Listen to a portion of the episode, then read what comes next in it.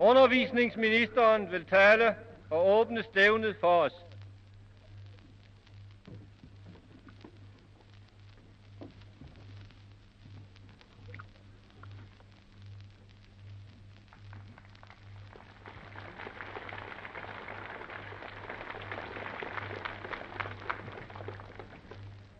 Denne store skare af piger og drenge er kommet ind til landbrugsstævnet som budbringere for den nye tid. De kommer derude fra sovnet, fra landsbyen, hvor bundens daglige gerning foregår. Og mange af de små mennesker, der står her, er allerede meget nyttige medarbejdere i landbrugsbedriften i deres hjem. De er kommet herind ved denne lejlighed for at vise, at deres sundhed og styrke, glæde og livsmod hos slægten, der vokser op ude på landet. Igennem mange år har gymnastikken haft stor betydning for landbrug og ungdommen. Gennem højskolen kom den ud til befolkningen, og ungdommen fra landet melder sig i stigende tal, hvor god idræt øves. Og når de danske gymnastikforeninger og de danske skytte, gymnastik- og idrætsforeninger samles nu hver vinter over 100.000 voksne til gymnastik. Og af disse 100.000 er det alt overvejende tal landbrug ungdom. I disse dage, hvor vi ligesom gør status op for et afsnit af bundestandens historie, og hvor vi med stolthed ser tilbage på en rig og betydningsfuld kulturel udvikling, skal gymnastikkens betydning i denne udvikling også med hæder nævnes. Det er en gammel erfaring, at bedre end at præge moral over for ungdommen, er det at fylde de unge sind og tanker med gode interesser. Og gymnastikken er til dette formål særdeles velegnet. Når vi der i vor tid i skoler og andre steder opfordrer til deltagelse i gymnastik og anden god idræt, så er det ikke alene fordi vi ved, at dette er nyttigt af hensyn til sundheden, men så er det også fordi vi ved, at gennem den gode idræt fremmes og udvikles også andre værdifulde egenskaber. Den gode idræt bidrager til at styrke viljen. Den udvikler karakteren og kalder frem den gode kammeratskabsfølelse, det er så værdifuld for ungdommen. Jeg skal ikke uddybe, hvad jeg mener, der kan henføres under god idræt. Det afgøres vel bedst af ungdommen selv. Men jeg advarer jer imod at blive gribet af det sportsjageri, som er så stærkt fremme i tiden. Denne jagen efter rekorder løfter ikke ungdommen, hverken med hensyn til kulturel eller personlig udvikling. Det er også på dette område at skældene mellem godt og ondt. Mellem det, der bygger op, og det, der bryder ned. Mellem det, som bidrager til personlig og menneskelig udvikling, og det, som fører til det modsatte. Idrætten er blevet et led i skolens arbejde.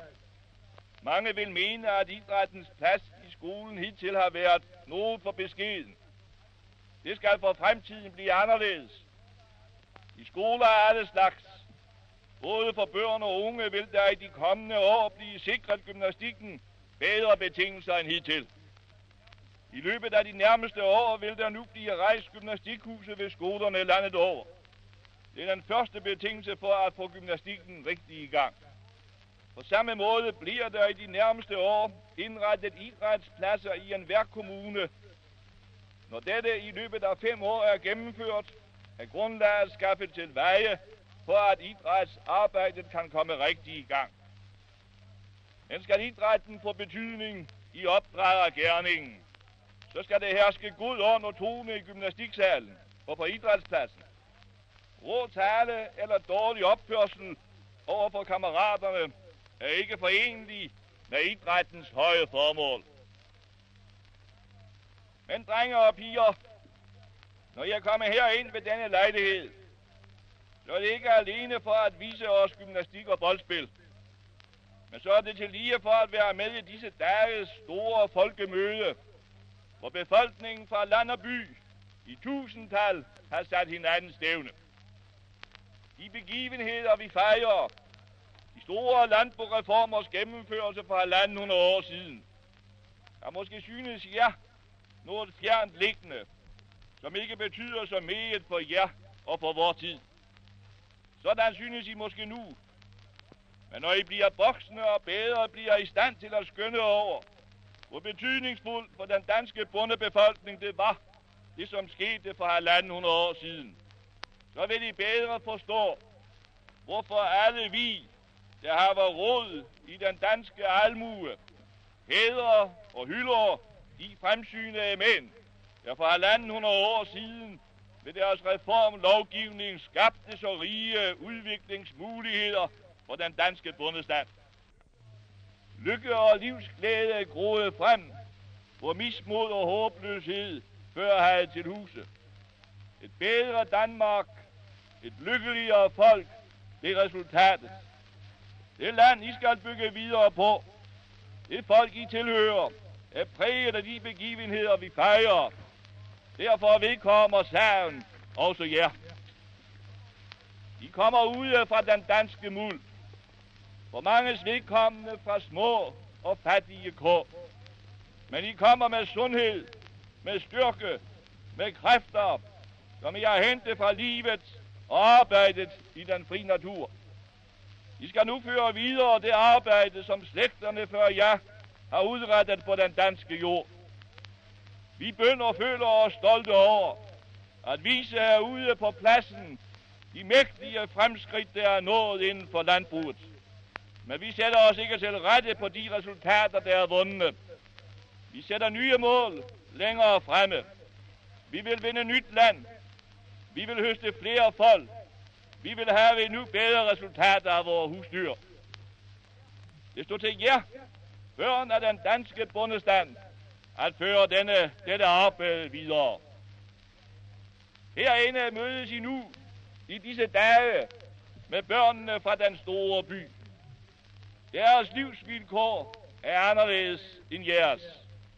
I har mindre sol og lys, end I har. Og det er ikke den fri natur at tumle sig i.